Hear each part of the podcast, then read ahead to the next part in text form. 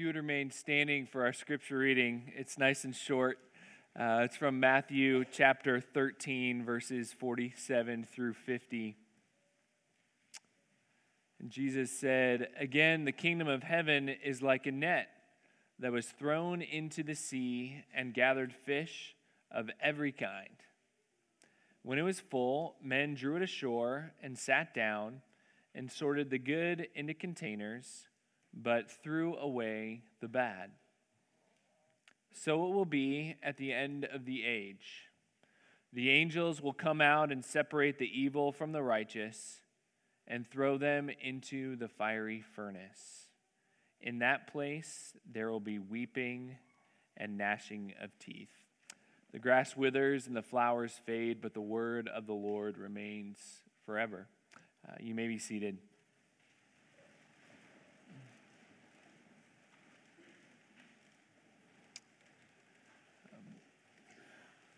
Please pray with me. Uh, Heavenly Father, as we open up your word this morning, uh, I pray that you would open up our hearts. Father, I pray that you would open our eyes uh, so that we can see, that you would open our ears that we might hear, uh, open our minds to, to understand, and yes, Lord, open our hearts so that we might believe uh, the truth of the gospel that you have for us this morning. Uh, and Father, I pray that the words of my mouth and the meditations of our hearts would be pleasing and honoring in your sight, O Lord, our rock and our redeemer. And it's in Jesus' name alone that we pray. Amen. Uh, for those of you who don't know me, uh, my name is Mike Fenema.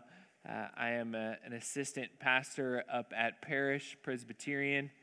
Um, it is always a joy for me to be here at Zion.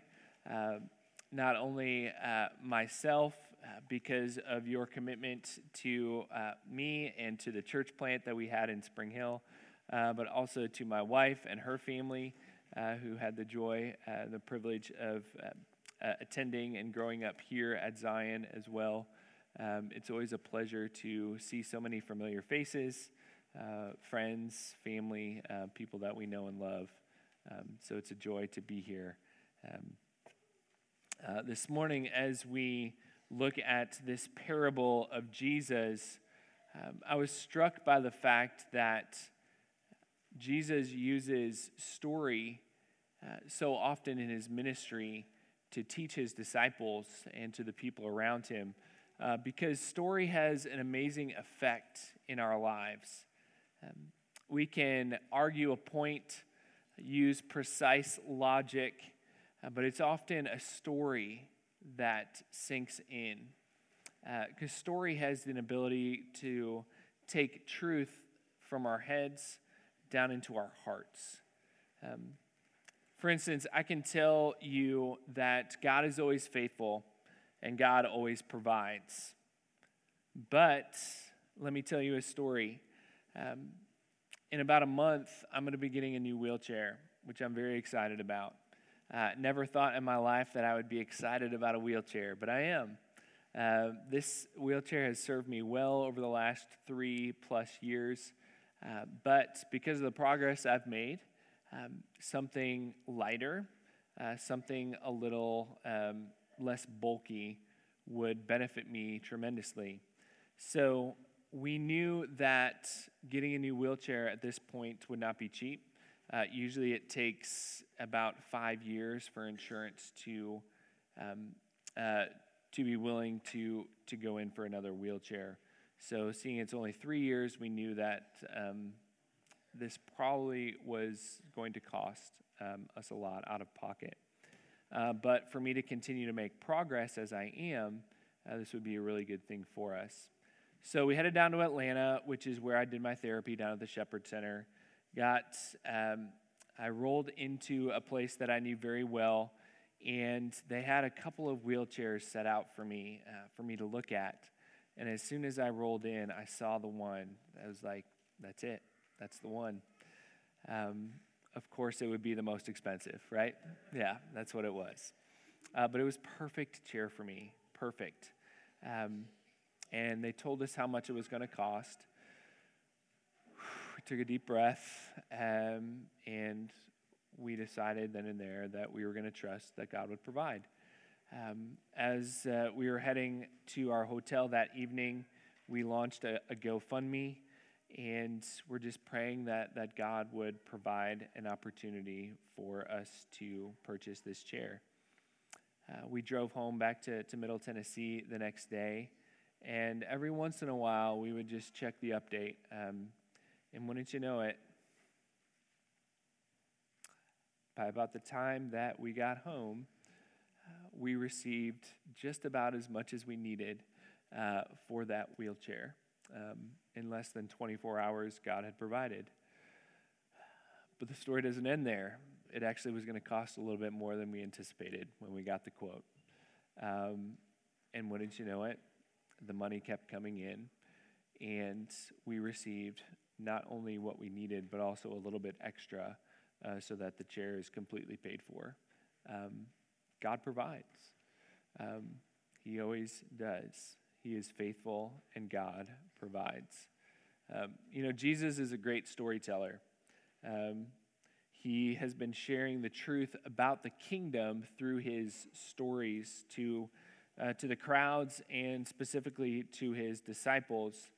And he has truth for us regarding the kingdom through this very brief but very pointed story this morning. Uh, Jesus tells a fish tale, um, but it's a, it's a true fish tale, not one of those fantastical ones that we often tell. Um, so let's journey through the parable first. Like I said, it's a short one um, and, it, and it's brief. And uh, when I was growing up, uh, I was always told that parables are an earthly story with a heavenly meaning. It's just a really easy way to describe what parables are doing. So, if that's the case, let's look at the earthly story that Jesus tells first. He says, The kingdom of heaven is like a net that was thrown into the sea and gathered fish of every kind. So, this is not using a rod and a reel type fishing. Uh, this is using a drag net where the, the fishermen lay out the net, it sinks, and then when it's time, they pull the net up and they gather everything in its path. Um, every kind of fish, Jesus mentioned here. Um, and as Jesus describes, um, uh, it is done at the right time and everything is gathered. And those uh, are important aspects here says, When it's full, men drew it ashore, sat down, sorted the good into containers, but threw away the bad. So when they knew it was the right time, they pulled it up and they began sorting because it does collect everything. Not just the things that they want, but everything. Uh, so the fishermen began to sort what they wanted to keep and what they wanted to throw away. They kept the good, and they threw away the bad. They're good fishermen. Um, I can't imagine what the, the disciples were thinking when Jesus was telling the story. Uh, we know at least four of them were fishermen uh, the two brothers, James and John, and, uh, and uh, Peter and Andrew, were fishermen. So uh, they may have been thinking, is Jesus trying to teach us about fishing here? Because he knows we're fishermen, right? Um, but the beauty of Jesus is that he knew they knew these, these things. And so he uses something that's so close to them, so near and dear, uh, to teach them a very deep spiritual lesson. So it's not just that Jesus is teaching them about fishing, he's teaching them about the kingdom of heaven. And he transitions and he says, So it will be at the end of the age. Um, you know, some of the parables I think you've been looking at uh, give descriptions of the kingdom or even how important the kingdom will be. If you look just before uh, our verses this morning, uh, talks about the importance of the kingdom or the value of the kingdom. Well, in this parable, Jesus is giving them particular insight into some events that will happen as the kingdom is ushered in. Uh, it's very interesting, actually. Uh, it's a little insight into what God has planned for the kingdom of heaven. Um, Jesus says the, the angels will come out, they will separate the evil from the righteous and throw them into the fiery furnace. You know, Jesus doesn't share a lot of details in his fish story in the beginning. It's a very simple story, um, but he shares even fewer details here in the second part. Uh, he leaves out a lot of detail, and it's important for us to know what he leaves out because that gives us an indication of, of what's important to Jesus, of what he's really stressing here. Uh, the pulling in of the net is a symbol for the end of the age. And, and when we say the end of the age, uh, we know from other passages of Scripture that Jesus is referring to the time when he will come again. The disciples may not have fully understood it at the time, they probably didn't. Um, Jesus doesn't share the details in the parable about what exactly that will look like, and certainly not the time. Um, and he doesn't mention who collects the evil and the righteous together or how that is done. He does not give us details because that's not the point. He just assumes that it is, and he goes straight to what will happen when the net is brought in at the end of the age. And he says the angels are going to be the ones who are separating. Um, Jesus, once again, spares the details, doesn't say what that will look like, how. He just says that it's going to happen. Uh, we can speculate, but that's not what Jesus is calling us to do here. And he says the righteous and the evil will result in different outcomes. It says the evil will be thrown into the fiery furnace. And when you hear the words fiery furnace, uh, if you're like me, you probably think of the book of Daniel, chapter 3, with Shadrach, Meshach, and Abednego. Uh, not something that you would want to experience. In fact, when Shadrach, Meshach, and Abednego were being thrown into the furnace, it was so hot that the soldiers who threw them in actually perished. Um, not a good place. Um, so the evil will be thrown into a fiery furnace. And the righteous, well, Jesus leaves that detail out. He doesn't tell us. He just says what will happen to the ones who are evil. And that's significant. Uh, we'll get to that in just a minute. And then Jesus ends his story on a high note, and everyone lived happily ever after, right? Uh, no, this is not a Disney tale. Um, he ends with a very sobering statement. In that place, there will be weeping and gnashing of teeth. And that's the end. Um, this isn't going to end like the story of Shadrach, Meshach, and Abednego, who were saved from the fiery furnace. Um, this is not uh, a situation where you want to find yourself. Um, and so, what does Jesus mean with this parable? Uh, what does it mean for the disciples, and what does it mean uh, also for us today? Well, I think there, uh, there's many things. That's the beauty of a story. Um, there's lots of meanings that we can gather from this. Um, but I want to look at three in particular this morning uh, what it meant for Jesus teaching his disciples and also teaching us as well. Uh, one of them is that this event, uh, this dragging, uh, this pulling in of the net at the end of the age, it's going to be all inclusive. It's important for us to understand that. It's all inclusive.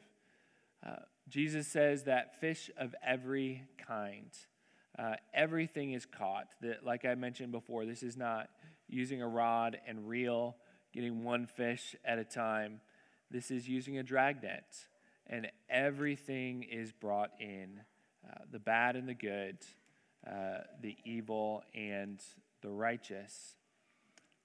What that means for the disciples and also for us is that everyone will stand before God at the end of the age. Everyone, even those who claim that God doesn't exist, that He's a, a figment of our imagination, everyone will stand before the Lord in judgment. There's no escape. We can't uh, swim away from the net. That judgment is coming for all of us. And we know this is true because uh, John tells us in the book of Revelation that we will all stand before the Lord, the book of life will be opened, uh, and we will be judged. Uh, that's sobering. Every single one of us.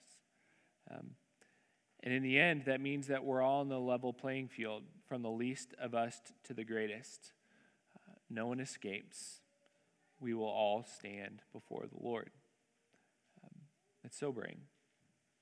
Um, not only is it all inclusive, but it's also binary. Uh, binary is kind of a buzzword right now uh, when we think of um, what's going on in our culture with uh, gender and, uh, and other issues. Um, it's controversial when we use the word binary right now, um, but it's also controversial in this passage as well because it is good versus evil, it's righteous versus unrighteous. There's not a third option here. It's bad and good, it's evil and righteous. It's very similar to a parable that Jesus tells later on in Matthew in uh, the 25th chapter when he talks about the sheep and the goats. It's either fully in or fully out. The fishermen put them in good container, the good in, in containers, and they put the bad. Um, in the description that Jesus gives of the kingdom of heaven, uh, he doesn't describe the righteous, but he does describe what happens to the evil. There's no third direction. So, the question for us this morning is who are the righteous? What does it take to be the good? Um, it's a very sobering question. Um, this is a place where it can cause some fear. And that's understandable. Um, what makes a person righteous? How can I make sure that I'm not one of the evil that's thrown into the fiery furnace? Thankfully, we have scripture to remind us that the righteousness is not of our own. It's not that we have to make ourselves a good fish. Uh, it's not by our works, but by grace through faith in Christ. The one who is telling the parable is the one who makes us righteous. Uh, Ephesians 2, Paul reminds us that it is by grace we have been saved through faith. And that's not of our own, it's the gift of God, not by works. And in 2 Corinthians 5, verse 7, he also reminds us that if anyone is in Christ, he is a new creation. The old has gone. Behold, the new has come.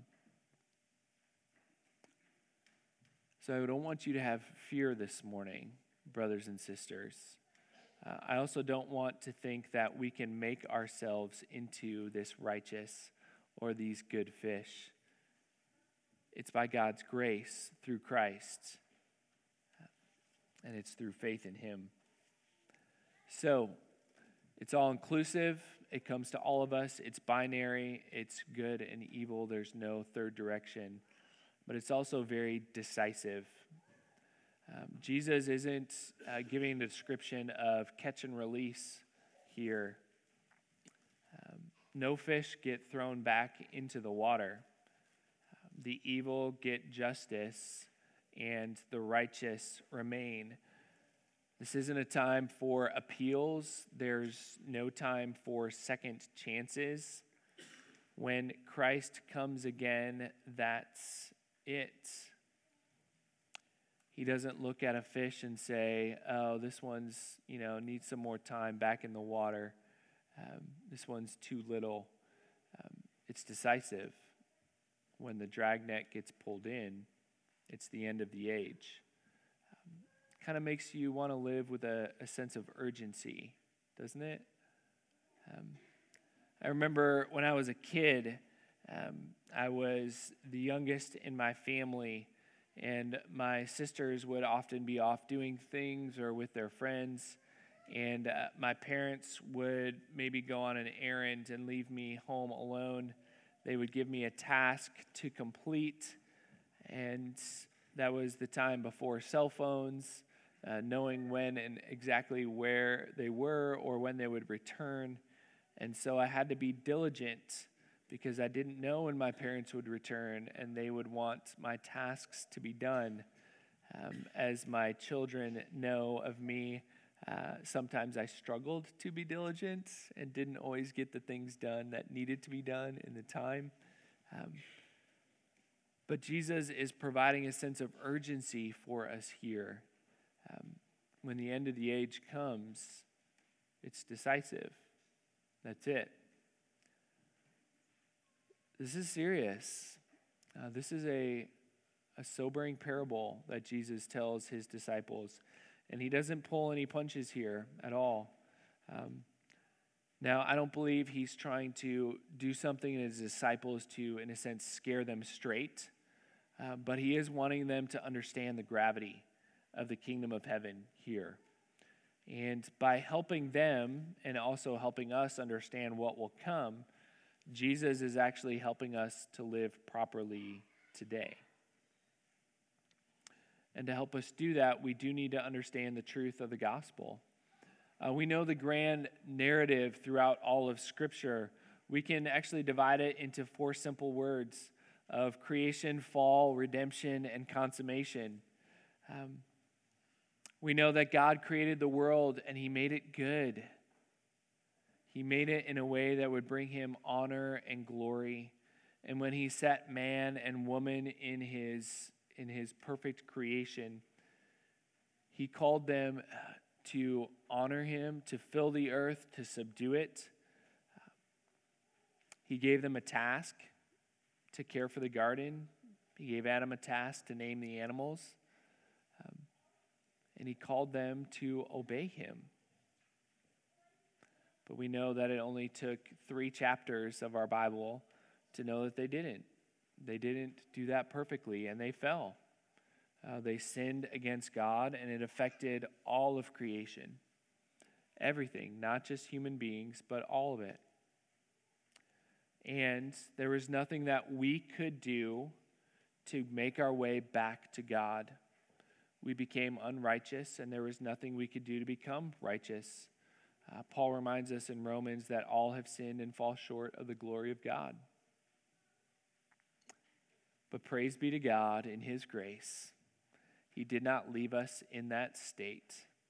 Instead, He sent His own Son, Jesus, to provide redemption for us, something that we could not do.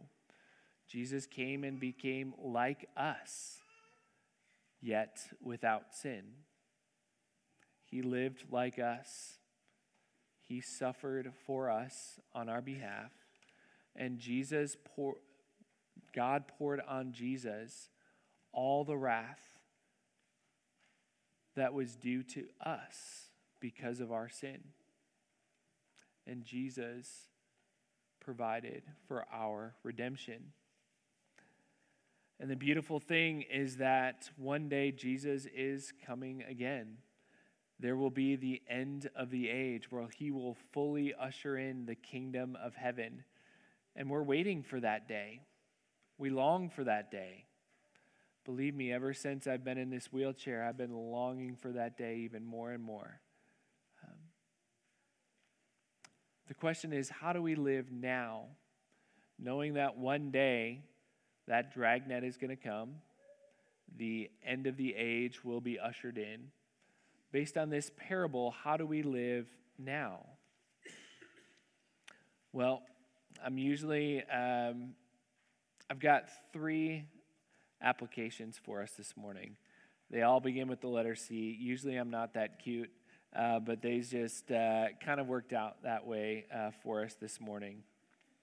Uh, before I do get into those three applications, I think our main application, uh, major application, is this. Um, if I wasn't a Presbyterian, we may have an altar call this morning uh, because, first and foremost, what our application is, is to understand that God's justice is real, that He is a just God who will punish sin. And if we do not confess our sins and put our faith and trust in Jesus, um, God's wrath remains on us. So, our first task is to confess our sins, to trust in Jesus, and come to Him. And if there is anyone here this morning who has not put their faith and trust in Jesus, my prayer for you is that you would run to Him. For those of you who do know Jesus, our task is to continually to confess our sins and trust in Him. He is the one who saves. Um, but this parable also brings us comfort this morning. That's the first C, is comfort. Um, God will execute justice on all evil. Mark read Psalm uh, 73 for us this morning. It often does seem like the wicked prosper, doesn't it? Um, I would say, especially in our day and age, but it's been that way since the beginning of time uh, it often seems like the wicked prosper. Um, but God is a God of justice, and He will execute justice on all evil. Um, one of the things that our family enjoys often is uh, there's a well there's a show that we've been enjoying recently uh, from uh, PBS. Uh, it's based on the, the books by James Herriot uh, called All Creatures Great and Small. He's a country vet in England, and just it's a joy uh, to sit down and watch that together as a family.